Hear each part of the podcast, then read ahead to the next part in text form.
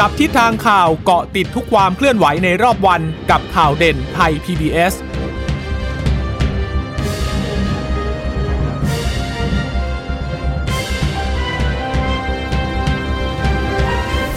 สวัสดีค่ะ สวัสดีค่ะ ต้อนรับคุณผู้ฟังสู่ข่าวเด่นไทย PBS นะคะ เราพบกันเป็นประจำทุกวันจันทร์ถึงศุกร์บ่ายๆแบบนี้ค่ะ มาอัปเดตข้อมูลข่าวสารที่เกิดขึ้นในรอบวันนะคะ กับดิฉันจีราชาตาเอี่ยมรัศมีและคุณพึ่งนภาคล่องพยาบาลค่ะ ค่ะ สวัสดีคุณผู้ฟังทุกท่านนะคะ ที่รับฟังข่าวเด่นไทย PBS ผ่านทางสถานีวิทยุที่เชื่อมโยงสัญญาณจากไทย PBS ด้วยนะคะ วันนี้มาเจอเจอกันด้วยบรรยากาศที่ชุ่มฉ่ำนิดนึงในเอ่อพื้นที่ที่เราอยู่บริเวณที่เราอยู่เนี่ยก็ฝนตกตั้งแต่ช่วงเช้าแล้วแหละนะคะไม่ไม่รู้ว่าพื้นที่ที่คุณผู้ฟังนั้นได้ฟังเราอยู่ฝนตกไหมนะคะ แต่ว่าบรรยากาศที่นี่ก็ค่อนข้างที่จะเย็นๆนะคะ ชุ่มฉ่ำทีเดียวนะคะก็คงจะต้องตามกันต่อกับคดีของผู้กำกับโจ้นะคะหลังจากที่เมื่อคืนที่ผ่านมาพบตรนำผู้กำกับโจ้เนี่ยที่ควบคุมตัวได้เนี่ยก็นำมาแถลงข่าวเลยนะคะ เหมือนกับแสดงให้เห็นว่าจับได้แล้วนะ หลังจากที่ได้มีการ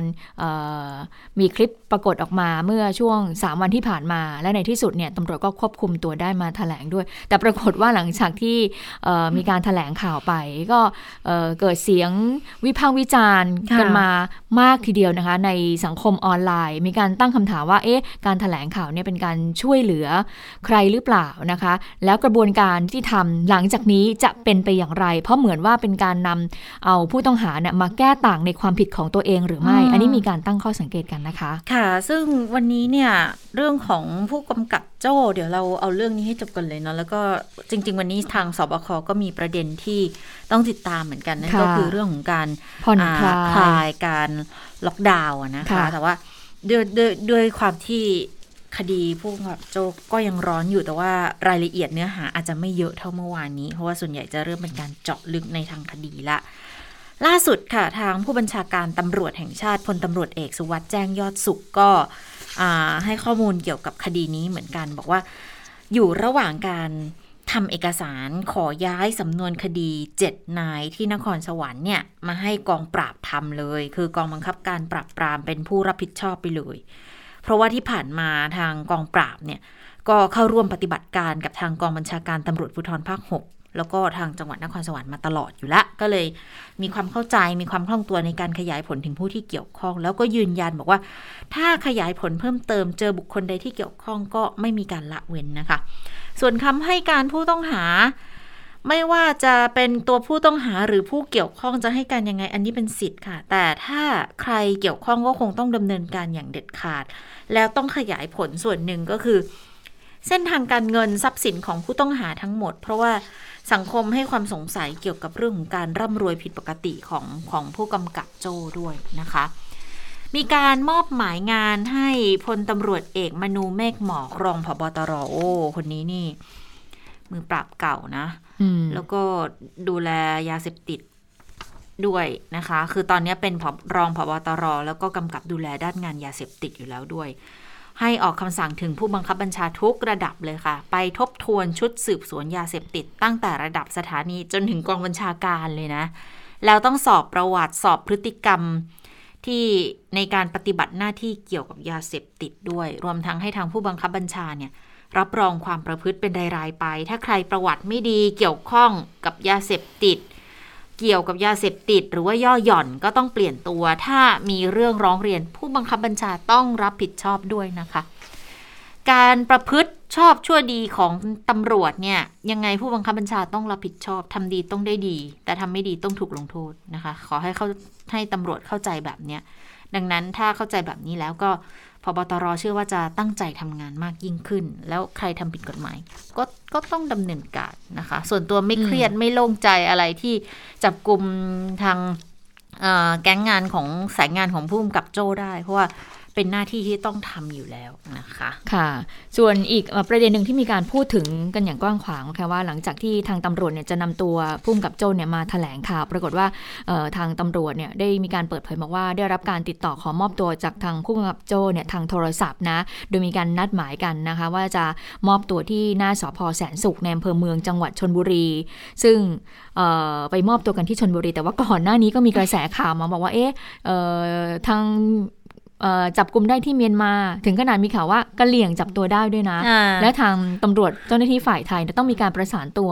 เอ่อไปทางเจ้าหน้าที่ของฝั่งเมียนมาเนี่ยเพื่อที่จะประสานตัวขอพุ่งกับโจ้เนี่ยผ่านข้ามแดนมาแล้วก็มาแถลงข่าวในเมื่อวานนี้นะคะ แต่ปรากฏว่า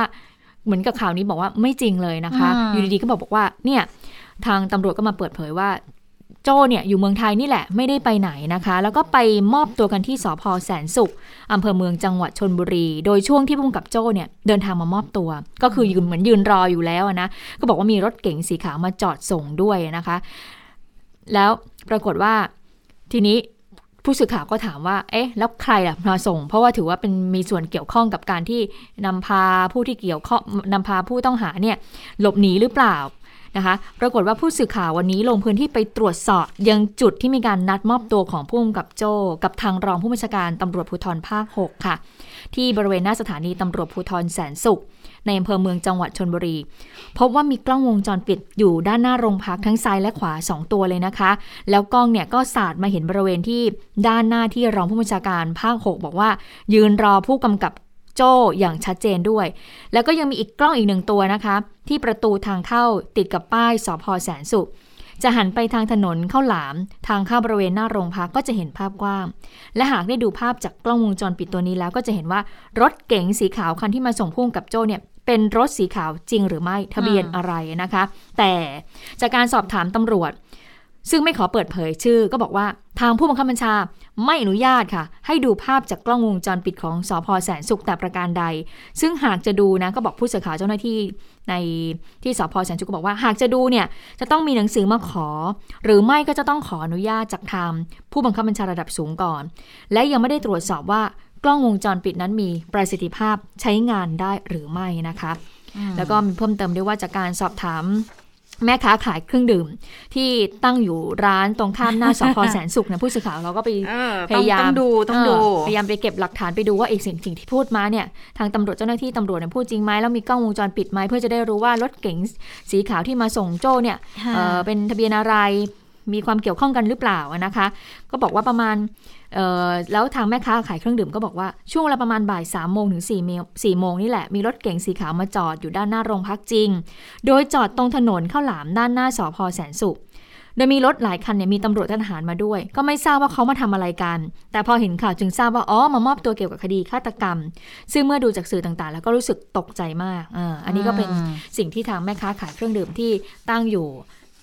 ตรงข้ามหน้าสพแสนสุขนั้นได้บอกกล่าวกับสื่อมวลชนนะคะ ค่ะ อีกอย่างหนึ่งที่ให้ความสนใจกันนอกจากเจ้ารถสีขาวที่มาจอดที่ทางเอ่อพลตำรวจเอกอะไรนะคะพลพลตำรวจรองผู้บัญชาการเอกตำรวจภูธรภาคหกอ่าน่าจะเป็นพลตำรวจตรีเอกรัฐอ่าพลตำรวจตรีเอกรัฐสังสังขกาศนะลิ้มสังเออลิมสังกาขออภัย ก็บอกว่า คือตอนตอนที่ไปรับเนี่ยค่ะมองไม่ทันได้มองว่าอืมเลขทะเบียนอะไร รถคันที่มาส่งเนี่ย เลขทะเบียนอะไร แล้วเขาก็ขับจากไป คือประเด็นมันก็อยู่ที่ว่าอ้าวแล้วตัวพุ่มกับโจอะไปอยู่ตรงนู้นได้ยังไงใช่ไหมมีใครให้การช่วยเหลือด้วยหรือใช่ไม่ มันจะต้องเป็นการขยายผลให้ชัดเจนว่าสรุปแล้วอ่าเส้นทางการหลบหนีเนี่ยไปยังไงอะนะคะค่ะซึ่งจริง ๆ เมื่อช่วงตั้งแต่ช่วงเช้าแล้วล่ะ ก็มีการส่งต่อคลิป เส้นทางหลบหนีของผู้กำกับโจ้นะคะบอกว่าเป็นคลิปวิดีโอมาเลย เป็นลักษณะของคลิปที่ถ่ายจากกล้องของทางหลวงอะกล้องของตำรวจก็เห็นค่อนข้างชัดเจนเลยเห็นเป็นเส้นทางเลยว่าไปตรงไหนยังไงออกจากบ้านเนี่ย บอกว่าเออมีการแชร์กันในโลกออนไลน์ โดยพบว่าวันที่ 24 สิงหาคมเนี่ยนะคะชุดสืบสวนของพลตำรวจเอกสุวัสด์แจ้งยอดสุขเนี่ย เขาลงมือไปติดตามตัวของผู้กำกับโจ้ในสถานที่ต่างๆ แล้วหนึ่งในนั้นก็ก็ก็คือบ้านของผู้กำกับโจ้นั่นแหละ แล้วทีนี้เขาบอกว่า หลังเวลา 12 นาฬิกา ผู้กำกับโจ้กลับเข้าไปที่บ้านพักในหมู่บ้านแห่งหนึ่งย่านรามอินทรากรุงเทพ แล้วพอสืบสวนข้อมูลก็ทราบว่าเปลี่ยนรถสองคัน แล้วคันสุดท้ายที่ใช้เนี่ยก็คือรถยนต์มินิคูเปอร์สีน้ำตาล ชุดสืบเขาก็เลยแกะรอยจากกล้องวงจรปิดเส้นทางจากบ้านพักในกรุงเทพมุ่งหน้าชนบุรีอย่างละเอียดเลยนะคะ ตอนนั้นผู้กำกับโจเริ่มรู้ว่าถูกชุดสืบสวนแกะรอยไล่ล่าเพื่อต้องการจับตามหมายจับของศาลกระทั่งมีการติดต่อนายตำรวจ ก็คือรองเอภาคหกเนี่ยขอเข้ามอบตัวเมื่อวานนี้ ก็แสดงว่ามีการแกะรอยกันได้ตั้งแต่วันที่ 24 แล้ว แต่ก็ยังทิ้งเวลามาพักหนึ่งเลยนะ กว่าที่จะมอบตัวคือ บอกว่าเป็นการมอบตัวเพราะเพราะเพราะถูกกดดันด้วยส่วนหนึ่งนะอาจจะเป็นกรณีนี้แหละอืมแต่ทีนี้เจ้ารถ Mini Cooper สีน้ำตาลค่ะ จากการรายงานของผู้สื่อข่าวเรานะสีน้ำตาลอีกคันหนึ่งเหรอ ใช่มินิอืมคูเปอร์คันที่ขับหนี ขับไปจนถึงชลบุรีอะค่ะอืมเออบอกว่าก็ไม่ได้เป็นหนึ่งใน 30 คันที่อยู่ในบัญชีรถหรู บัญชีรถภายในครอบครองของผู้กำกับโจ้ด้วย ดังนั้นก็ต้องไปดูอะว่า สรุปรถคันนี้เนี่ยที่มาที่ไปอะไรยังไง แล้วทีนี้เรื่องของการเช็คบิลการร่ำรวยผิดปกติ มันก็ควรคงจะต้องรวมไปถึงรถทั้งหลายที่อยู่ในความครอบครอง แล้วอาจจะย้อนไปถึงตอนที่มีการพูดถึงพัวพันคดี ปั้นคดีจับรถเพื่อเอาสินบนนำจับมาทางศุลกากรด้วยหรือเปล่านะคะอืมนะคะเรื่องนี้ปรากฏว่าทางปปชในฐานะโฆษกก็บอกว่าที่ประชุมเนี่ยได้มีการรับทราบการตรวจสอบเรื่องของคดีของผู้กำกับโจ้แล้วนะคะ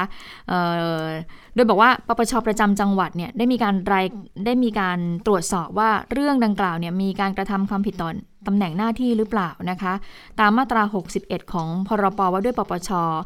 แล้วขณะเดียวกันก็อยู่ระหว่างการดำเนินคดีของทางสตชด้วยนะคะ ดังนั้นทางปปชบอกว่าจึงชะลอการดำเนินการพิจารณาเรื่องดังกล่าวเอาไว้ เพื่อรอการดำเนินคดีเสร็จสิ้น ทางนี้สตชจะต้องส่งเรื่องนี้มาให้กับปปชดำเนินการภายใน 30 วันนะคะ ส่วนเรื่องของทรัพย์สินของพุ่มกับโจ้ที่มีทรัพย์สินมูลค่าหลายร้อยล้าน ทั้งบ้าน รถหรูอืมมากมายหลายคัน หลายสิบคันนี่นะคะ แบบนี้ปปชจะต้องตรวจสอบความร่ำรวยผิดปกติด้วยหรือไม่ รองเลขาธิการปปชก็บอกว่า หลังปรากฏเป็นข่าวเนี่ย ทางปปชก็ได้มอบหมายให้สำนักตรวจทรัพย์สินของสำนักงานปปชเนี่ยไปประมวลดูเลยนะ ไปดูข้อมูลไปตรวจสอบข้อเท็จจริงเบื้องต้นทันที ไปดูที่มาของทรัพย์สินไม่ว่าจะเป็นบ้านเป็นรถหลายสิบคันเนี่ยไปดูว่าเข้าข่ายความร่ำรวยผิดปกติหรือไม่ โดยปปชจะเร่งดำเนินการ เนื่องจากว่ามีกรอบระยะเวลาที่กฎหมายกำหนดแล้วเรื่องนี้เนี่ยก็ยอมรับว่าอยู่ในความสนใจของประชาชนนะคะ ส่วนกระแสข่าวบอกว่า ผู้กำกับโจ้เนี่ยมีการฝากเงินไว้กับนอมินีหลัก 200 ล้านบาทอืมอันเนี้ยอืมไอ้ที่กระแสข่าวอืมเกิดขึ้นก็คือ เกิดจากกรณีที่มีคนอะเอาโพสต์ของคุณเอ่ออดีตแฟนสาวของผู้กำกับโจ้เนี่ยนะคะ เอามาเปิดเผยเนี่ยนะคะ ทางปปชบอกว่าจะตรวจสอบลงลึกถึงขั้นนั้นหรือไม่เนี่ยถ้ามีการยกเป็นเรื่องไต่สวนกรณีร่ำรวยผิดปกติแล้วก็คงจะต้องไปตรวจสอบทุกเรื่องแหละ เรื่องนี้ก็คงด้วยการที่จะต้องไปตรวจสอบ ก็ขอให้สื่อมวลชนประชาชนเนี่ยสามารถที่จะเอ่อ ชี้ช่องเบาะแสเกี่ยวกับเรื่องของทรัพย์สินเงินทองด้วยนะคะ ค่ะ ส่วนในวันนี้มีการประชุมกมทตำรวจด้วยนะคะ แล้วเขาก็จะหยิบยกเรื่องของพรบตำรวจเนี่ยขึ้นมาหารือกันต่อนะคะ เป็นการพิจารณาต่อเนื่องกันไป แล้วหนึ่งในนั้นก็มีศาสตราจารย์พิเศษวิชามหาคุณด้วยค่ะเป็นหนึ่งในกรรมการ กรรมธิการนะคะ แล้วก็เป็นที่ปรึกษาคณะกรรมาธิการวิสามันพิจารณาร่างพรบตำรวจนี่แหละ ก็กล่าวถึงกรณีของพันตำรวจเอกทิติสันอุทนผลหรือว่าผู้กำกับโจ้เนี่ยนะคะ ว่าตอนนี้สังคมยังเคลือบแคลงสงสัย ส่งผลต่อความเชื่อมั่นในกระบวนการยุติธรรม เกรงว่าจะมีการช่วยเหลือกันไหม เพราะว่าผู้ก่อเหตุก็เป็นตำรวจ ขอใช้คำว่าอย่าปิดแผ่นฟ้าด้วยฝ่ามืออืมเพราะว่านี่เป็นการเปิดโปงกระบวนการทั้งหมดว่ากระทำเป็นยังไง ซึ่งแสดงให้เห็นถึงอิทธิพลของการใช้โซเชียลมีเดีย หลังเกิดเหตุมีการถอดกล้องวงจรปิดออกหมด แต่ก็ยังมีเจ้าหน้าที่ที่ไม่เห็นด้วยและทนไม่ไหวได้แจ้งข้อมูลส่งคลิปมาเปิดเผย ถ้าไม่ใช่คนวงใน ก็คงจะไม่มีข้อมูลที่มาเปิดเผยทั้งหมด เรื่องนี้สะท้อนถึงความไม่เห็นด้วยของทั้งประชาชนและเจ้าหน้าที่ตำรวจ ทางอาจารย์วิชาบอกว่ามันเหมือนกับการเปลือยล่อนจ้อนว่าการกระทำนั้นเป็นยังไงบ้าง เหมือนพายุร้ายที่กวาดล้างจะเรียกว่ากวาดล้างความไม่ดีงามต่างๆโซเชียลมีเดียมีอิทธิพลสำคัญ เพราะว่าเดี๋ยวนี้ประชาชนหรือว่าคนในวงการก็ดี ถ้าเขาทนไม่ไหว เขาก็มีช่องทางในการนำออกมานะคะ วันนี้แนวทางการป้องกันปราบปรามทุจริตทั่วโลกใช้หลักในการแจ้งเบาะแสแจ้งข้อมูลไม่ว่าจะจากบุคคลใด ถ้ามีข้อมูลมีการถ่ายคลิปผ่านมือถือ ก็สามารถส่งข้อมูลเพื่อป้องปรามการทุจริต เป็นหลักฐานที่ทั่วโลกให้การยอมรับ ซึ่งกระบวนการสอบที่ผ่านมาที่ใช้ถุงดำคลุมหัวแบบในคลิปที่อืมปรากฏเนี่ยมีไหมมีผู้กระทำผิดออกมาชี้แจงว่าไม่มีเจตนาฆ่าเนี่ยอยากให้ย้อนไปดูคำพิพากษาของศาลฎีกา 5332ทับ60 ซึ่งพิจารณาพิพากษาไว้ในหลักการและลักษณะชัดเจนค่ะ มีการวินิจฉัยว่าการนำถุงคลุมหัว ย่อมแสดงให้เห็นชัดเจนว่าผู้กระทำย่อมเล็งเห็นว่าผู้ถูกกระทำย่อมขาดอากาศหายใจและเสียชีวิตได้ค่ะจึงวางหลักในคดีไว้ว่าจำเลยมีเจตนาฆ่ากรณีนี้มีความชัดเจนอยู่แล้ว แต่กระบวนการหลังจากเนี้ยต้องติดตามการทำงานของคณะกรรมการในการสอบสวนด้วยว่ามีอะไรผิดปกติไหม เพราะว่าการสอบสวนเนี่ยต้องต้องไปตามประมวลกฎหมายวิธีพิจารณาความอาญา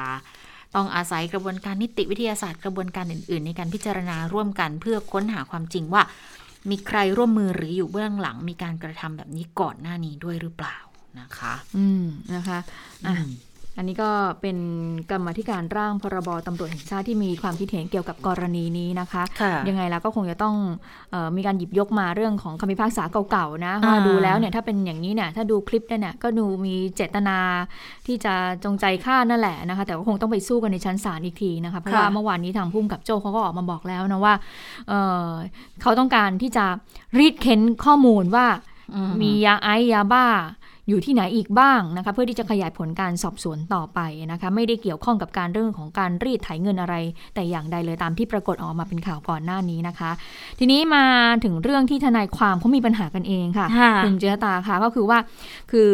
ก่อนที่คลิปเนี่ยจะปรากฏออกมาในสื่อสังคมออนไลน์เนี่ยก็คือคนที่ เปิดเผยคลิปอันเนี้ยก็คือทนายสิทธาใช่ไหมคะค่ะทนายสิทธาเบี้ยบังเกิดเนี่ยก็คนเปิดเผยคลิปเอาคลิปมาเผยแพร่ ก็มีการแชร์กันว่อนเลยค่ะหลังจากนั้น แต่ปรากฏว่า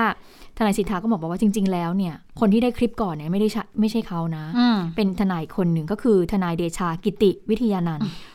ซึ่งเป็นประธานเครือข่ายทนายคลายทุกข์นะคะ แล้วคุณสิทธาเนี่ยก็พูดไปทำนองที่บอกว่าเนี่ยเอ่อ คุณทนายเดชาเนี่ยได้คลิปมาก่อนแต่ว่าไม่เปิดเผย เพราะว่าเอาเอาหลักฐานอันเนี้ยเหมือนที่จะไปเขาเรียกว่าอะไรอะตบซับไปตบทรัพย์เพิ่มจากทางผู้กำกับโจ้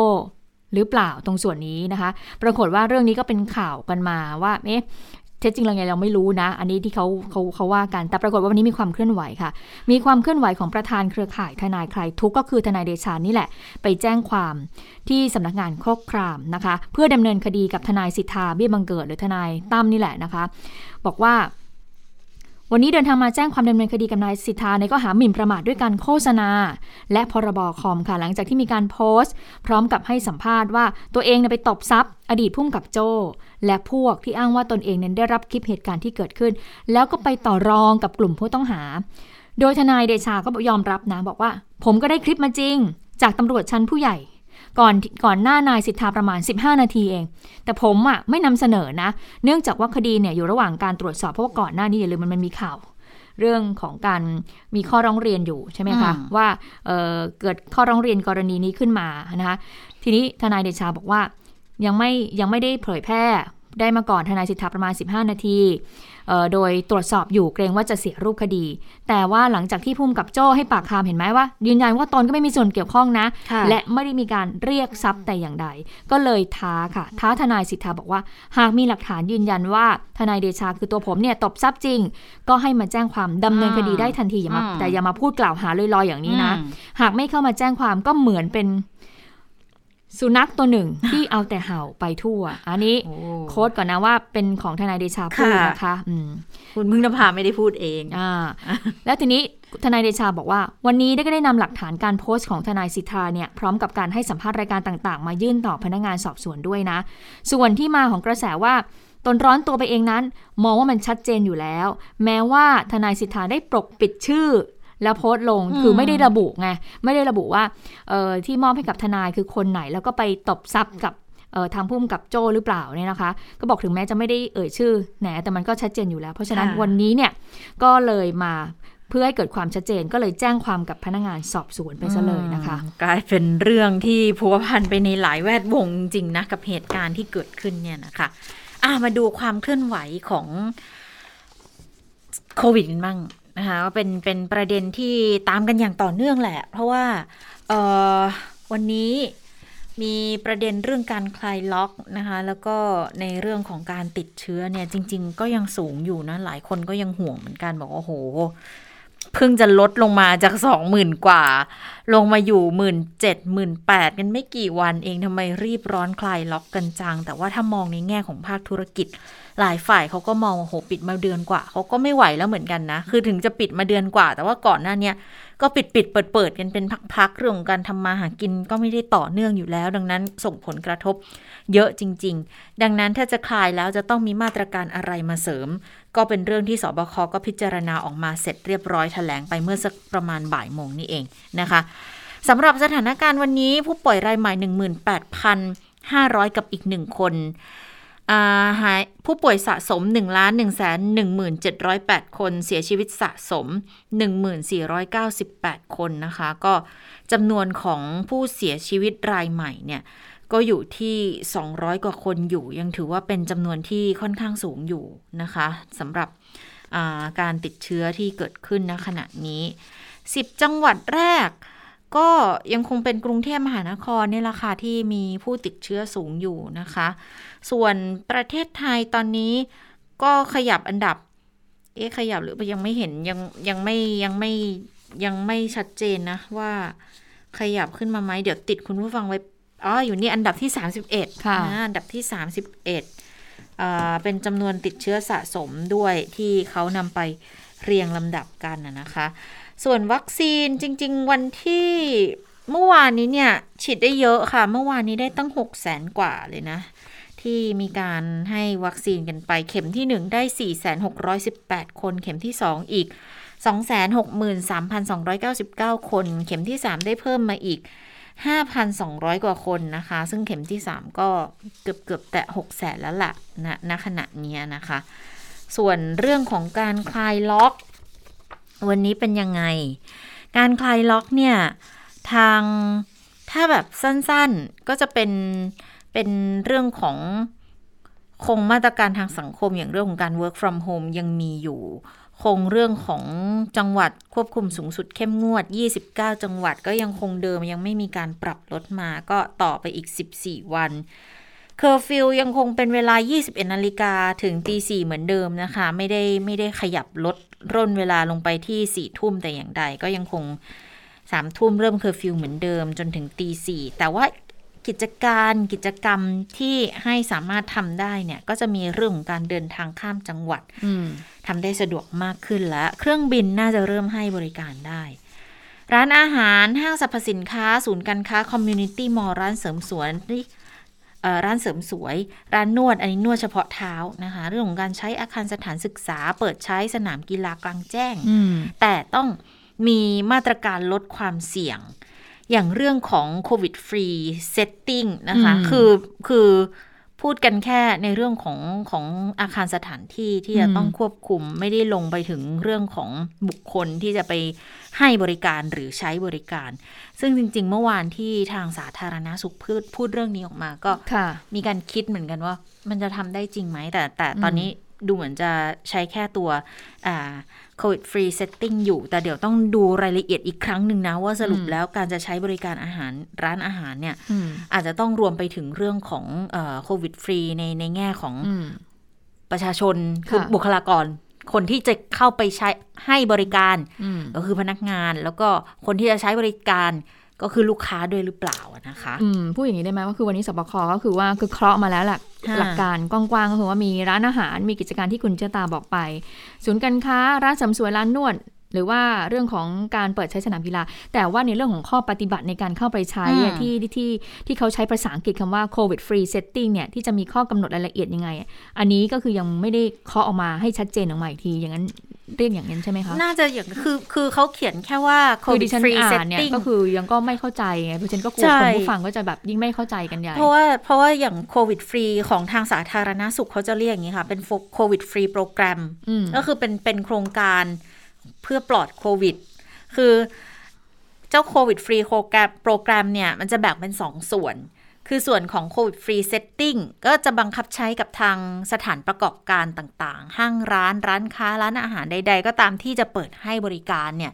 ต้องดูแลในเรื่องของการระบายอากาศ ไม่ให้เป็นอากาศปิดวนอยู่ข้างใน ต้องมีการระบายอากาศที่ดี จัดสภาพแวดล้อมให้มีความสะอาดถูกสุขลักษณะ มีการทำความสะอาดคือจะเป็น เรื่องเรื่องพื้นฐาน อันนี้เรียกเป็น Settingแล้วในการถแถลงของสบคมีการพูดถึงเซตติ้งแต่ว่าอีกส่วนหนึ่งที่มีการพูดถึงกันเยอะก็คือในแง่ของโควิดฟรีที่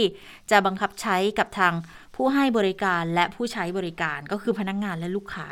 ที่จะต้องพูดถึงเรื่องของวัคซีน2เข็ม หรือว่าต้องตรวจ ATK ตรวจ RT-PCR ก่อนจะเข้าไป ถ้าคนที่จะเข้าไปให้บริการแล้วตัวเองยังรับวัคซีนไม่ครบเนี่ย บางอันในบริการเสี่ยง อาจจะต้องใช้ถึงขั้น RT-PCR เพื่อเข้าไปทำงานอืมแล้วทุกอาทิตย์ค่ะเนี่ยมันก็ค่อนข้างที่จะสาหัสนะกับคนที่ จะทำมาหากินอะอะอันนี้พูดถึงสมมติร้านอาหารร้านใหญ่ๆก่อนนะก็คืออ่าถ้าจะเข้าไปเอาผลตรวจ ATK เออไปให้เขาหรือว่า RT-PCR หรือว่าฉีดวัคซีนวัคซีนสองสองเข็เข็มมเอาใบรับรองมาให้หรือเขาหายดูหรือหายป่วยจากโควิดมาแล้วอะมีอาจจะมีใบภายเหในลืองสามเดือนอะใบเหลืองว่าเราหายป่วยมาแล้วเนี่ยนะคะ อันนี้ร้านใหญ่ๆอันนี้พอเข้าใจ แต่ว่าคุณเชษตาร้านเล็กๆ เอาง่ายๆ ร้านส้มตำร้านก๋วยเตี๋ยวที่เรากินกันไย่างอะไรแถวเงี้ยซอย 64 อย่างเงี้ยเออสมมติเราไปนั่งกินเขาเขาไปนั่งกินในในในร้านใช่ไหมแล้วปรากฏว่าแล้วทางแม่ค้าจะต้องมาถามว่า เอ๊ะคุณชะตาคุณตรวจตรวจตรวจ ATK ATK วัคซีนครบหรือยังอะวัคต้องอันหนึ่งใครมาดูล่ะใครเออใครจะมาดูให้คุณว่าก่อนคุณจะไปนั่งที่ร้านน่ะว่าคุณฉีดวัคซีนมาครบหรือยังแล้วถ้าคุณฉีดไม่ครบคุณต้องตรวจอ่า ATK ถ้าเป็นลูกค้าเข้าไปใช้บริการไม่ถึงขั้นต้อง RT-PCR แต่ว่าต้อง ATK นี่ ATK ใครเป็นคนออกให้อะอืมเราต้องซื้อมาเองเหรออืมแล้วเราจะรายงานผลยังไงว่า อันเนี้ยเป็นผลตรวจของสัปดาห์นี้ไม่ใช่ผลตรวจของสัปดาห์นู้นที่เคยตรวจมาเมื่อสามอาอันทิตย์นี้ที่แล้วคือผู้บริโภคที่จะไปเออซื้อนะ แล้วทีนี้คนขายที่บอกเขาต้องมีโควิดเขาก็ฟต้รีองเหมืมีอนกันโควิเขาดก็ต้องฟรีมีคือว่าผู้ขายก็ต้องแบบว่ามีเงื่อนไขอะวัคซีนถึงขั้นสองเข็มเหมือนใช่กันแล้วก็ต้องผลตรวจเชื้อไม่มีด้วยโควิด -19 แล้วทีนี้อย่างอ่าที่ว่าเขาก็ต้องเพิ่มภาระต้นทุนใช่ด้วยทั้งทางๆที่เขาขายข้าวแกงจานละสามสิบสี่สิบอย่าบางเงี้ทยกลายเป็นว่าออคุณต้องมีเอ่อโควิดอะไรนะ ATK มาตรวจชุดละร้อยกว่าบาทอย่างนี้เหรอ มันก็ค่อนข้างหนักนะ แล้วถึงขั้นจะเป็นผู้ประกอบการรายใหญ่ก็ตามค่ะในข้อในเงื่อนไขหนึ่งที่พูดถึงเนี่ยเรื่องของการตรวจ ATK อะค่ะ อาจจะเป็นประชาชนซื้อหามาตรวจเอง หรืออาจจะเป็นในส่วนที่สถานบริการสถานประกอบการจัดหามาให้อืมแล้ว อันนี้แหละ เท่ากับว่า โหผู้ประกอบการจะเปิด เขาก็มีต้นทุนเพิ่มในส่วนของของ ATK ที่จะมาตรวจให้กับคนที่จะเข้าไปใช้บริการ แล้วผลตรวจมันได้แค่สัปดาห์เดียวนะคุณใช่ผู้ฟังเพราะฉะนั้นต้องตรวจทุกสัปดาห์เอเลอยตรวจนะทุกสัปดาห์ แล้วหมายความว่ายังไงอะ ถ้าคุณคุณตรวจที่นี่ไป เสร็จแล้วคุณเอาใบนี้ไปใช้ที่อื่นด้วยได้ได้ไหมหรือเปล่าอ่า หรือว่าใช้ได้เฉพาะสถานบริการที่คุณจะตรวจ คุณจะไปห้างนี้เสร็จเดี๋ยวเอาคุณจะต้องไปซื้ออีกห้างหนึ่งอย่างเงี้ยอืม คุณต้องไปสวอปของอีกห้างหนึ่งหรือเปล่า แล้วใครเป็นผู้คิดค่าเอ่อใครเป็นผู้ออกค่าใช้จ่ายตรงนี้ ห้างร้านทำหมดหรือเปล่า หรือว่าผลักภาระบางส่วนมาให้ทางผู้ใช้บริการค่ะก็คือให้ลูกค้าจ่าย 30 50 อะไรก็ว่าไป โอ้โห จะไปไหนที่ทำย่ไมอยมันมากเรื่องมันเยอะจังเลยอะ ใช่ ทีแล้นี้วคุอัณนนี้ไม่ได้ฉีดวัคซีนแล้วแล้ววัคซีนก็ใช่ว่าทุกคนจะได้สองเข็มกันหมดแล้วนะคะ ใช่ เพราะว่าคนที่จะฉีดวัคซีนเอ่อเดือนมิถุนายนเนี่ย ส่วนใหญ่เข็มแรกไปแล้วเนี่ยเขาจะเริ่มฉีดวัคซีนเข็มที่2เนี่ยเดือนหน้าเป็นต้นไปเขาจะเริ่มทยอยฉีดแอสตราเซเนกาแล้วนะคะค่ะอันนี้เมื่อสักครู่เนี่ยคุณชะตาตั้งข้อสังเกตกันเอาไว้แต่ว่า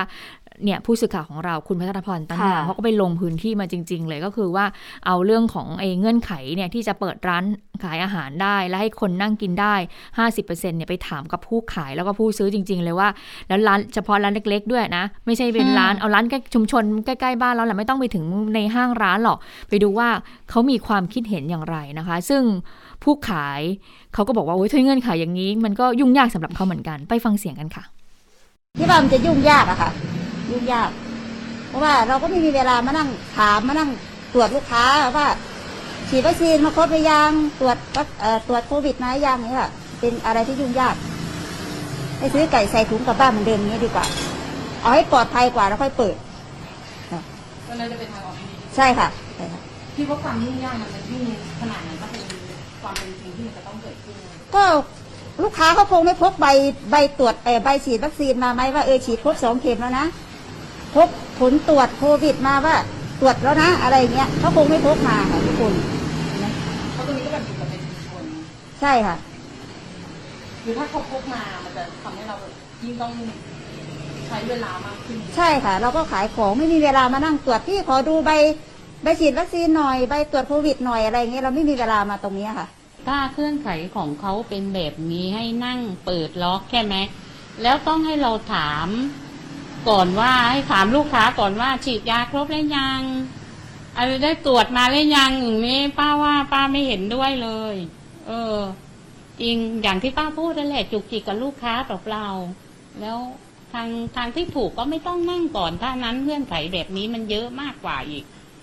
มันเยอะนะ อืมอืมนะคะ อันนี้ก็แบบว่าเสียงเหมือนแบบหมดกำลังใจ ถ้าเงื่อนไขเยอะอย่างนี้ก็ไม่ก็เหมือนเดิมไม่แล้วต้กัองนเปิดก็ได้ไม่ต้องเปิดก็ได้ก็คือให้ซื้อสั่งกลับบ้านไปเหมือนเดิม แล้วไม่ต้องมานั่งเปิดอีก เพราะว่ามันก็ยุ่งยากกับเขาไปเพิ่มภาระเพิ่มคอสให้กับเขาด้วยตรงนี้นะคะ อะทีนี้มาเราฟังเสียงผู้ขายไปแล้วไปดูผู้ซื้อบ้าง กับเงื่อนไขที่ว่าจะต้องเปิดต้องแบบว่าจะเข้าไปนั่งทานในร้านได้ โอเคไหมกับการที่จะต้องแบบว่าขอดูเรื่องของการฉีดวัคซีนรับรอง 2 เข็ม โอเคไหมกับการที่บอกว่าคุณต้องมีผลตรวจ ATK ออกมาเนี่ยไปฟังเสียงเอ่อผู้ซื้อกันบ้างค่ะ ถ้าเราฉีดสองเข็มแล้ว เราก็มานั่งกินที่ร้านได้นะ มันก็จะเป็นการกระตุ้นเรื่องการฉีดวัคซีนด้วย ประมาณเนี้ยค่ะค่ะแต่ถ้าภาพรวมของระบบต้องทำกันขนาดนี้ คนอาจจะมองว่ามันมีความยุ่งยากหรือมันอาจจะดีหรืออะไรมองภาพรวมทั้งระบบโควิดยังไง คือมองว่าถ้าเกิดทุกคนปลอดภัยหมายถึงว่าทุกคนฉีดวัคซีนครบ แล้วออกมาใช้ชีวิตได้ตามปกติ มันก็ย่อมดีกว่าที่แบบ ต้องมาคอยระแวงกันว่าอะฉีดหรือยัง หรือเรายัง เอ๊ะ หรือเขาไม่เขาไม่ฉีดแล้วเขาติดหรือเปล่าอย่างเงี้ยค่ะ ก็มองว่าก็เท่ากับว่าเป็นการกระตุ้นให้ทุกคนได้ฉีดอย่างน้อยสองเข็ม เพื่อที่จะว่าออกมาใช้ชีวิตได้ตามปกติค่ะแล้วอย่างกรณีเงื่อนไขที่ว่าโอเคถ้ายังฉีดไม่ครบหรือยังไม่ได้ฉีดเนี่ยต้องมีใบตรวจโควิดทุกๆสามวันเจ็ดวันมายืนยันกับร้านค้าเพราะเราต้องออกมาซื้อข้าวอะไรอย่างเงี้ยอันเนี้ยมองว่า เยอะไป แต่ว่ามองว่าถ้าเกิดว่าเขาอยากจะออกมาใช้ชีวิตอย่างนั้นจริง ๆ ในขณะที่ตัวเขาเองยังโปรเทคตัวเองได้ไม่มากพอ ก็มองว่าเขาก็ต้องยอมรับเงื่อนไขนี้ แต่ว่าถ้าโอเคแบบรอได้คืออีกนิดนึงเดี๋ยวเราได้ฉีดสองเข็มแล้วนะช่วงระหว่างนี้เราก็รอไปก่อนเหมือนกับเซฟตัวเองด้วยอะค่ะ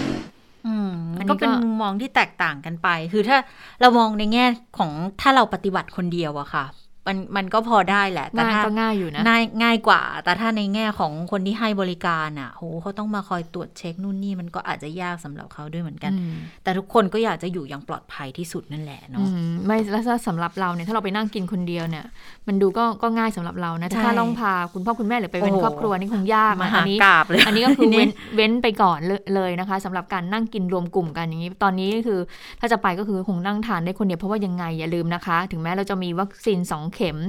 เราจะมีเรื่องของผลตรวจมายืนยันว่าเรายังไม่ติดเชื้ออยู่ แต่ว่าเรายังคงต้องเออยังคงมาตรการเว้นระยะห่างอยู่นะคะค่ะไม่ควรจะนั่งกันเป็นกลุ่มนะคะเอ่อเพราะว่า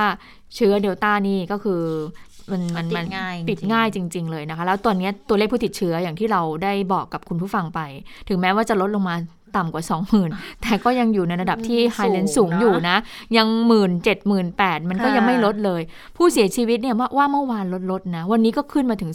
260 กว่าคนทีเดียวนะ ก็ยังเป็นตัวเลขที่น่าหนักใจ เพราะว่าคุณหมอหลายท่านก็ออกมาบอกใช่ไหมคุณเชษตาค่ะ หมอคุณหมอเขาก็เป็นห่วงตรงนี้แหละ คือบางทีเนี่ย เหมือนตัวเลขติดเชื้อจะลดลง แต่ถ้าเทียบสัดส่วนของอัตราการเสียชีวิตเนี่ย มันเท่ากับว่าการเสียชีวิตจะเพิ่มมากขึ้นหรือเปล่านะ สัดส่วนนะ ถึงจะเสียชีวิตกันในหลักร้อย ติดเชื้อกันหลักหมื่นนะแต่ว่าความสูญเสียก็คือความสูญเสียแล้ว แล้วในบางกรณีเป็นความสูญเสียที่ มันไปสร้างความเครียดให้กับทางคนที่ดูแลรักษาด้วย แล้วอาจจะไม่ได้จบกันแค่กลุ่มของโควิด มันจะเริ่มส่งผลไปจนถึงกลุ่มผู้ป่วยทั่วไปที่ก็มีกำจำนวนกันเยอะ ๆ อยู่แล้วนะคะ ตอนนี้อ่าการรักษาเร่งด่วนน่ะต้องทุ่มไปทางโควิดกันกันเยอะ ดังนั้นคนที่เป็นโรคที่เขาจะต้องได้รับการดูแลกันอย่างต่อเนื่องเนี่ย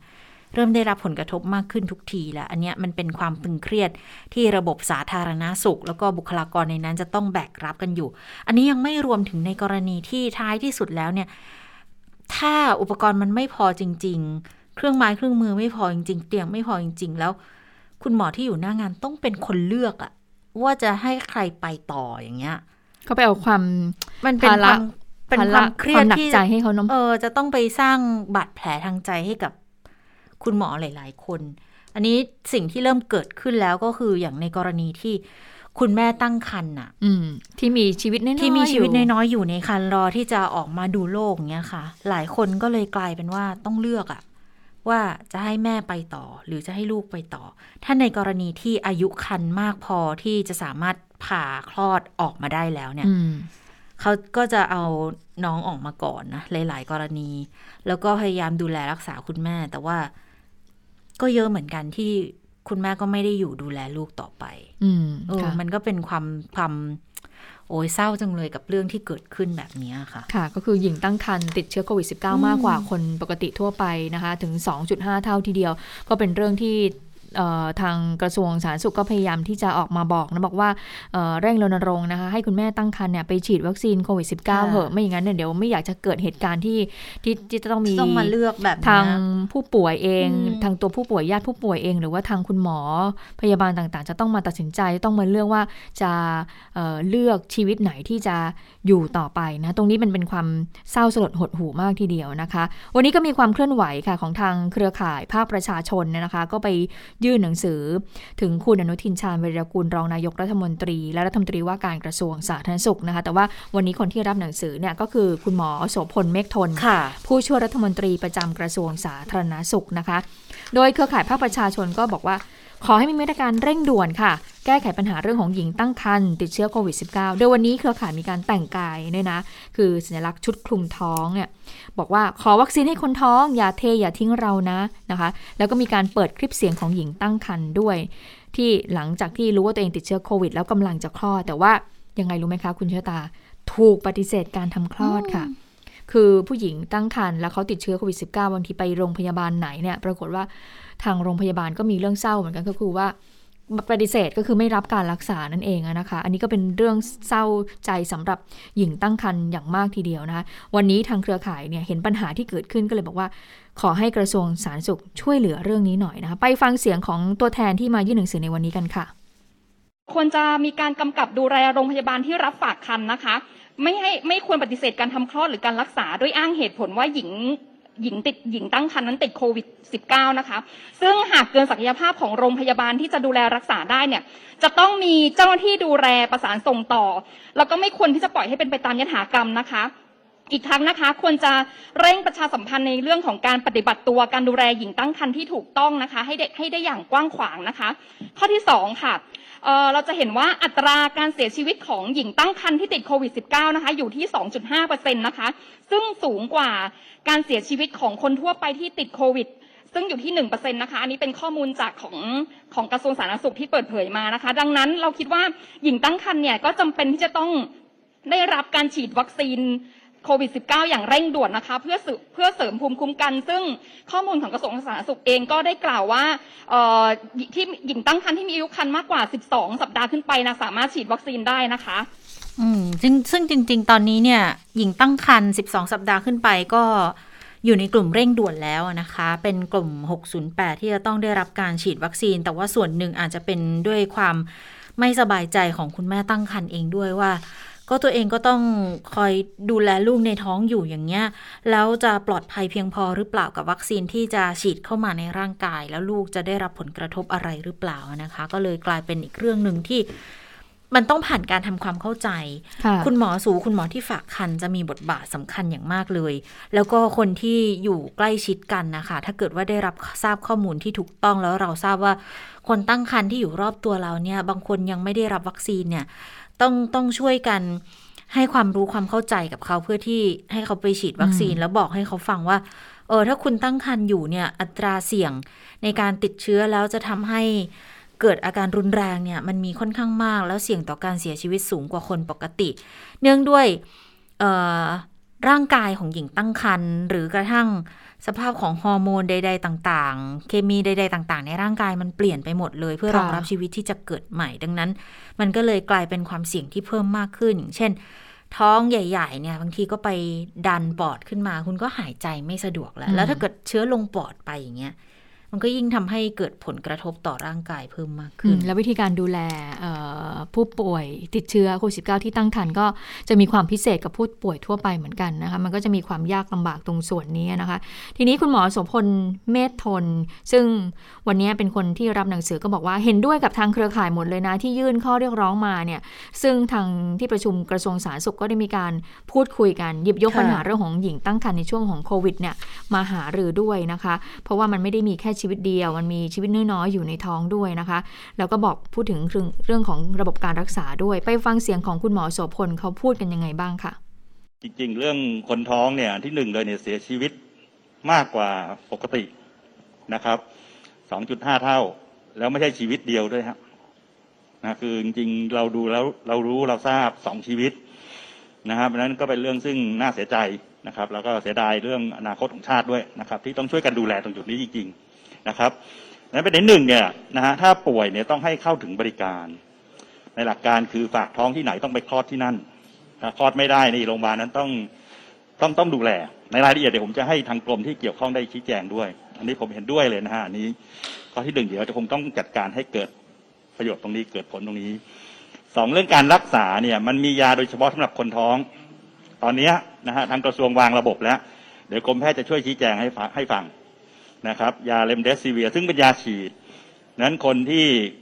มีอาการหรือคนที่จำเป็นต้องใช้ยาฉีดคงต้องได้นอนโรงพยาบาลแล้วได้รับยานะครับ และเดี๋ยวคงสั่งยามาเพิ่มขึ้นครับนะครับ แล้วเดี๋ยวคงกระจายไปเพื่อต้องต้องลดการสูญเสียตรงนี้ให้ได้มากที่สุดค่ะทางด้านของรองอธิบดีกรมสนับสนุนบริการสุขภาพ หรือว่าสบศเองก็พูดถึงเรื่องของการปฏิเสธ การรักษาด้วยเหมือนกันนะว่าโรงพยาบาลไหนถ้าเกิดว่าไม่ยอมทำคลอดให้กับหญิงตั้งครรภ์หรือกรณีใดก็ตามเนี่ยจริงๆเขาก็มีโทษนะ ไปฟังเสียงของรองอธิบดีกันค่ะ เราถือว่าผู้ป่วยที่ติดโรคโควิด -19 ทุกคนนะครับ ตามกฎหมายโรคติดต่อนั้นเป็นผู้ป่วยฉุกเฉินนะครับ ผู้ป่วยฉุกเฉินทุกคนนะครับ ต้องได้รับการรักษาพยาบาลโดยที่กฎหมายกล่าวไว้ว่าผู้ประกอบกิจการผู้ดำเนินการนะครับ ต้องจัดให้การดูแลผู้ป่วยฉุกเฉินนะครับ เต็มกำลังความสามารถนะฮะ ถ้าหากว่าต้องมีการส่งต่อเนื่องจากเกินกำลังความสามารถนะครับเนี่ยต้องจัดให้มีการส่งต่อที่เหมาะสมนะครับ ตรงส่วนนี้สำคัญมาก เพราะว่าหากว่าผู้ประกอบกิจการผู้ดำเนินการนะครับ ไม่จัดให้เกิดการรักษาพยาบาลแล้วปฏิเสธการรักษานะครับเนี่ยก็จะมีโทษตามกฎหมาย โทษมาตรานี้นะครับก็จะมีโทษค่อนข้างสูงนะครับ มีโทษจำคุก 2 ปีนะครับปรับไม่เกิน 40,000 บาท หรือต้องจำทั้งปรับ เพราะฉะนั้นเองกลไกตรงส่วนนี้นะครับกรณีเกิดเรื่องร้องเรียนขึ้นมากรมสบสเนื่องจากเราถือกฎหมายตรงนี้อยู่ เราจะมีการตรวจสอบนะครับแล้วให้ความเป็นธรรมนะครับ ทั้งในส่วนของ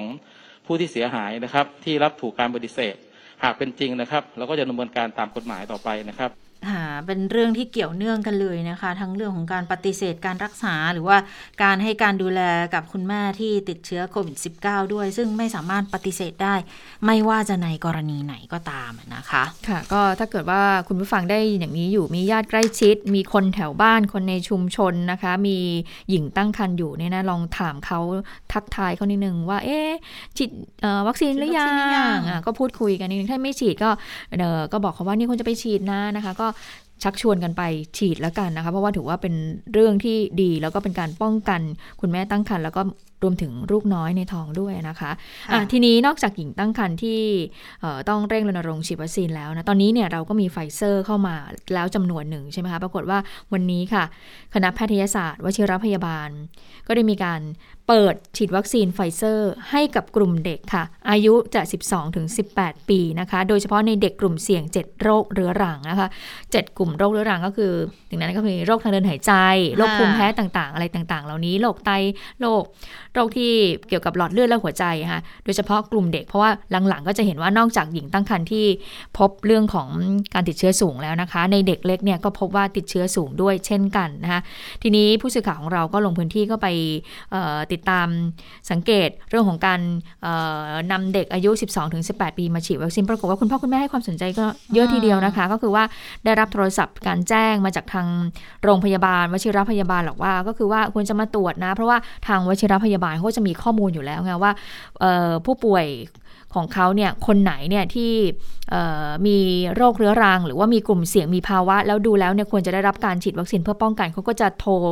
บอกผู้ปกครองให้พาบุตรหลานมาฉีดวัคซีนนะคะ ซึ่งวันนี้ผู้สื่อข่าวเราก็เลยไปสอบถามว่าเอ๊ะแล้วที่ผ่านมาล่ะมีความกังวลไหมว่าลูกเนี่ยจะติดเชื้ออะไรหรือเปล่า โดยเฉพาะลูกที่มีภาวะมีโรคกลุ่มเสี่ยงอย่างนี้ด้วย ไปฟังเสียงของผู้ปกครองกันค่ะ ก็กลัวเขาติดโรคค่ะ แล้วพอดีมีนี่ทางโรงพยาบาลเนี่ย ให้ให้ให้มาก็มาเลยค่ะก็เป็นไฟเซอร์เข็มแรกใช่ใช่ค่ะเข็มแรกค่ะ ค่อนข้างกังวลนิดนึงอะค่ะ เพราะว่ามันอยู่ในสังคมแบบนี้อะค่ะ แล้วเราก็ต้องดูแลเป็นพิเศษ เพราะว่าน้องภูมิต้านทานไม่เหมือนคนอื่นค่ะ ค่อนข้างที่จะแบบว่าติดเชื้อง่าย แล้วก็ต้องดูแลใกล้ชิดอย่างดีอะค่ะ ค่ะ อันนี้ก็ถือว่าเป็นจุดเริ่มต้นที่ดีเพราะว่าวัคซีนตอนนี้เรายังมีเข้ามาไม่เยอะนะคะค่ะหลังจากนี้เนี่ยประมาณตุลาคมเนี่ยเดี๋ยวจะเข้ามาล็อตใหญ่ ๆ เลยนะคะ ค่ะ ก็เด็กกลุ่ม 12ถึง18 ปีก็จะได้ฉีดกันทีนี้พอฉีดแล้วก็ต้องดูแล้วว่าจะเปิดเรียนอ่าให้ช่ไปเรียนที่โรงเรียนได้ไหมเรียนตอออนนนี้ไลน์เด็กๆบอกเครียดบ่นจริงบ่นแล้วอยากไปโรงเรียนอยากเจอโอ้เพื่อนๆอยากเจอคุณครูเจอเพื่อนๆนะคะค่ะเอาละค่ะได้เวลาสถานการณ์ในต่างประเทศแล้วนะคะ คุณเสาวรักษ์ work from home อยู่นะคะ สวัสดีค่ะ คุณเสาวรักษ์ค่ะ สวัสดีค่ะทั้งสองท่านสวัสดีคุณผู้ฟังด้วยค่ะๆสวัสดีค่ะเนี่ยเมื่อเราเมื่อวานน่ะ เราพูดกันไว้ประเด็นเรื่องเออสนามบินคาบูระเบิดใช่ไหสนามบินเออใช่ได้เรื่องเลที่ภาคยตะวันตกออกมาเตือนน่ะนะแล้วก็พอเราจัดรายการเสร็จใช่ไหมคะทั้งสองท่านเราค่ะผ่านไปไม่กี่ชั่วโมงเฮ้ยก็มีเรื่องร้ายเกิดขึ้นจริงอืมๆโอ้อันนี้น่าเศร้ามากนะคะ แล้วก็ล่าสุดเนี่ย ตัวเลขผู้เสียชีวิตก็ขยับขึ้นมาอีกนะคะรวมทั้งสิ้นเนี่ย หนึ่งร้อยสิบคนนี่คือขั้นต่ำนะคะ แล้วก็ในจำนวนนี้เป็นส่วนใหญ่อะเป็นชาวอัฟกันนั่นแหละ ก็คือชาวอัฟกันที่เมื่อวานเราบอกว่าเขาอะมาออกันอยู่หน้าสนามบิน เพราะหวังที่จะได้อพยพออกนอกประเทศนะคะ ก็ส่วนใหญ่เป็นผู้เสียชีวิตเป็นชาวอัฟกัน แล้วก็มีทหารอเมริกัน 13 นายนะคะ ส่วนกลุ่มตอริบานนะคะ ซึ่งทำหน้าที่ดูแลความปลอดภัยโดยรอบสนามบิน เขาบอกว่าคนของเขาเสียชีวิตไปถึง 28 คนอืมนะคะเราบอกว่าของเขาเนี่ยเสียชีวิตเยอะกว่าทหารอเมริกันอีกนะ อันนี้เหมือนจะจะเป็นการเบลมกันเล็กน้อยนะคะ ซึ่งเหตุการณ์ที่เกิดขึ้นค่ะ ก็ทำให้โจไบเดนนะคะ ประธานาธิบดีสหรัฐอเมริกาก็ออกมาแถลง คือไม่นานหลังเกิดเหตุระเบิดค่ะ ก็ประกาศว่าสหรัฐเนี่ยจะไม่ยอมจะต้องมีการล้างแค้นแน่นอน ใครก็ตามที่อยู่เบื้องหลังเรื่องนี้จะต้องได้รับการตอบแทนอย่างสาสมนะคะ แต่ตอนนี้ยังไม่แน่ใจว่าการล้างแค้นของสหรัฐอเมริกา จะออกมาในรูปแบบไหน เพราะว่า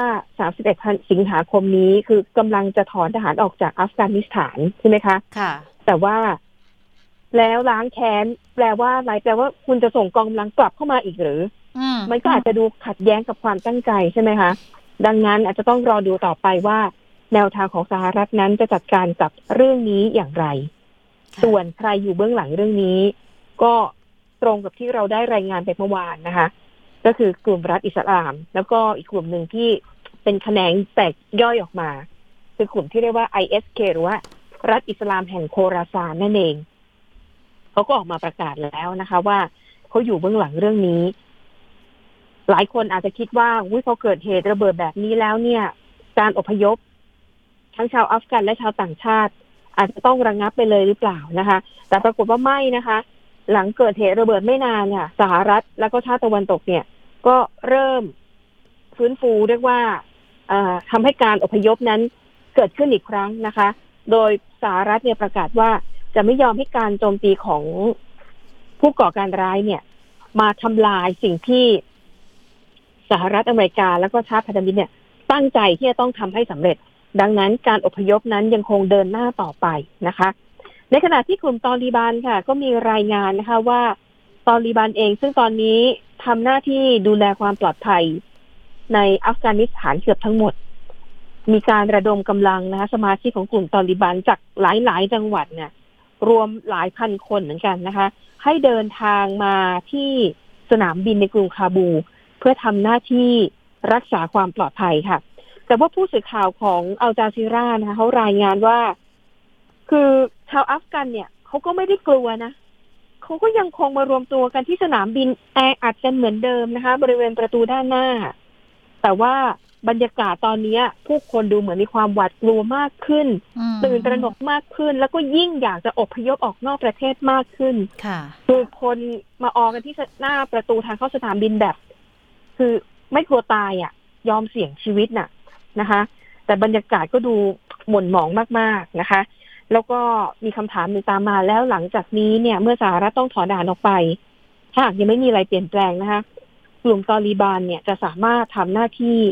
รักษาความปลอดภัยในอัฟกานิสถานได้หรือไม่ อันนี้ถือเป็นโจทย์ใหญ่แล้วเท่ากับว่าตอริบานเนี่ยจะต้องมาต่อสู้กับกลุ่ม IS แล้วก็กลุ่ม ISK ตามลำพัง เออ สถานการณ์มันจะเป็นยังไง ผู้สื่อข่าวของอัลจาซีรานะคะเขาก็คาดเดาเอาไว้ว่าสถานการณ์หลัง 31 สิงหาคมเนี่ย กลุ่มตอริบานน่าจะมีการตั้งด่านเยอะขึ้นนะคะ ตามเมืองใหญ่ๆรวมถึงทางเข้าสนามบิน แล้วก็มีการตรวจค้นกันมากขึ้น นั่นก็เป็นเป็นภาระที่กลุ่มตอริบานนั้นจะต้องเดินหน้ารับผิดชอบไม่ได้นะคะ ในขณะที่หลาย ๆ ประเทศค่ะ อย่างอังกฤษเนี่ยนะคะ อังกฤษบอกว่า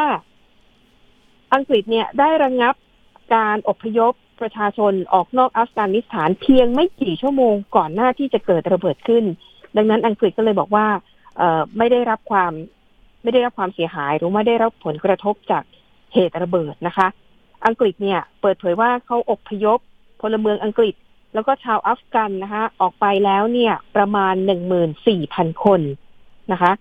ส่วนตุรกีค่ะ ซึ่ง ก็เป็นประเทศที่มีพรมแดนติดกับอัฟกานิสถานนะคะ มีรายงานว่าประธานาธิบดีของตุรกีนะคะ ได้เจรจากับตัวแทนของออขออภัย รัฐบาลตุรกีได้ส่งตัวแทนนะคะ ไปเจรจากับผู้แทนของกลุ่มตาลิบันในกรุงคาบูแล้วค่ะ ซึ่งฝ่ายตุรกีเนี่ยบอกว่าจะมีการประเมินสถานการณ์ แล้วก็จะดูศักยภาพของอัฟกานิสถานของตอริบันเนี่ยว่าจะดูแลความปลอดภัยของสนามบินได้มากแค่ไหน เพราะตอริบันบอกว่าพออเมริกันนั้นถอนทัพออกไปนะคะ ตอริบันก็จะควบคุมความปลอดภัยของสนามบิน แต่ประเด็นที่ตอริบันต้องการเจรจากับตุรกี คืออยากจะให้ตุรกีค่ะ เข้ามาช่วยเหลือเรื่องเทคนิคของโลจิสติกอะเรื่องของการขนส่งอุปกรณ์ต่างๆ ซึ่งแน่นอนตอริบันไม่น่าจะมีความรู้ในเรื่องนี้นะคะ ดังนั้นเนี่ยก็เลยจะมาเจรจาค่ะ ให้ตุรกีเนี่ย เข้ามาสนับสนุน เพื่อให้สนามบินนั้น สามารถดำเนินดำเนินงานต่อไปได้นะคะอันนี้ก็เป็นความเคลื่อนไหวที่น่าสนใจ ว่าตอริบันเนี่ย มันจะบริหารประเทศยังไงนะคะทั้งในแง่ของเศรษฐกิจสังคม การเมืองความมั่นคง แน่นอนจีนมีบทบาทนำอยู่แล้วนะคะ แต่ว่าประเทศเพื่อนบ้านเนี่ยก็สำคัญนะคะค่ะแล้วก็อีกประเด็นหนึ่งค่ะที่มีคนก็ตั้งข้อสังเกตว่าไบเดนน่ะ จะจัดการยังไง เพราะว่าเหตุระเบิดที่เกิดขึ้น แม้ว่าจะไม่เหนือความคาดหมาย เพราะว่ามีรายงานข่าวกรองมาเป็นระยะหนึ่งแล้วนะคะ แต่ละคนบอกว่าเหตุระเบิดเนี่ย มันเหมือนเป็นจุดเปลี่ยนจริง ๆ นะ เพราะตอนที่ไบเดนตัดสินใจจะถอนฐานออกจากอัฟกานิสถานเนี่ยหน่วยงานด้านความมั่นคงได้คัดทานไว้ ประมาณว่ายังเร็วเกินไป แล้วมันอาจจะทำให้กลุ่มติดอาวุธทั้งหลายเนี่ย ฟื้นคืนกลับขึ้นมามีพลังอีกครั้ง แต่ไบเดนก็เชื่อมั่นตัวเองใช่ไหมคะ ก็ยืนยันว่าจะถอนทหาร ตอนนั้นเนี่ยไบเดนบอกว่า เขาไม่อยากจะให้กำลังพลของสหรัฐเนี่ย ต้องสูญเสียไปกับการปกป้องอัฟกานิสถานอีกแล้ว แต่คิดดูตอนเนี้ย สุดท้ายไบเดนก็ต้องโทรไปหาครอบครัวของทหารอเมริกัน11นาย ขอภัย13นายที่เสียชีวิต นี่คือสิ่งที่ไบเดนบอกไม่อยากทำแต่สุดท้ายเนี่ยมันก็ต้องเกิดขึ้นจนได้ ดังนั้นอันนี้เป็นน่าสนใจนะคะว่าตกลงสิ่งที่ไบเดนต้องการทำเพื่อยุติการสูญเสียของฐานอเมริกัน มันกลับทำให้ทหารอเมริกันนั้นสูญเสียเขาบอกนี่เป็นวันที่ทหารอเมริกันเสียชีวิตมากที่สุดในรอบ10ปีนะคะคือ10ปีที่แล้วเนี่ยมันมีเหตุเอ่อเฮลิคอปเตอร์นะคะตกค่ะเสียชีวิตไป30นาย นั่นคือแรงสุดแล้ววันนี้เสียชีวิต13นายนะคะ ดังนั้นน่าสนใจว่า จะจับไบเดนจะจัดการยังไงถึงตอนนี้เขายังไม่ได้เฉลยนะคะ ว่าวิธีการแก้แค้นจะเอาอยัางไง ทีนี้หลายฝ่ายก็เลยตั้งข้อสังเกตกันว่า อาจจะต้องไปดึงทหารอัฟกันกลับมาหรือเปล่านะคะ ที่ทุ่มเวลาไป20ปีงบประมาณเป็นพันล้านดอลลาร์สหรัฐอะเพื่อฝึกเขาอะหรืออาจจะส่งเฉพาะหน่วยเฉพาะกิจพิเศษของอเมริกากลับไปแก้แค้นน่าติดตามอย่างยิ่งนะคะสำหรับประเด็นนี้ค่ะค่ะ เอาละค่ะ หมดเวลาของข่าวเด่นไทย PBS แล้วนะคะ พบกันใหม่ในสัปดาห์หน้านะคะ เราสามคนลาไปก่อน สวัสดีค่ะ สวัสดีค่ะ สวัสดีค่ะ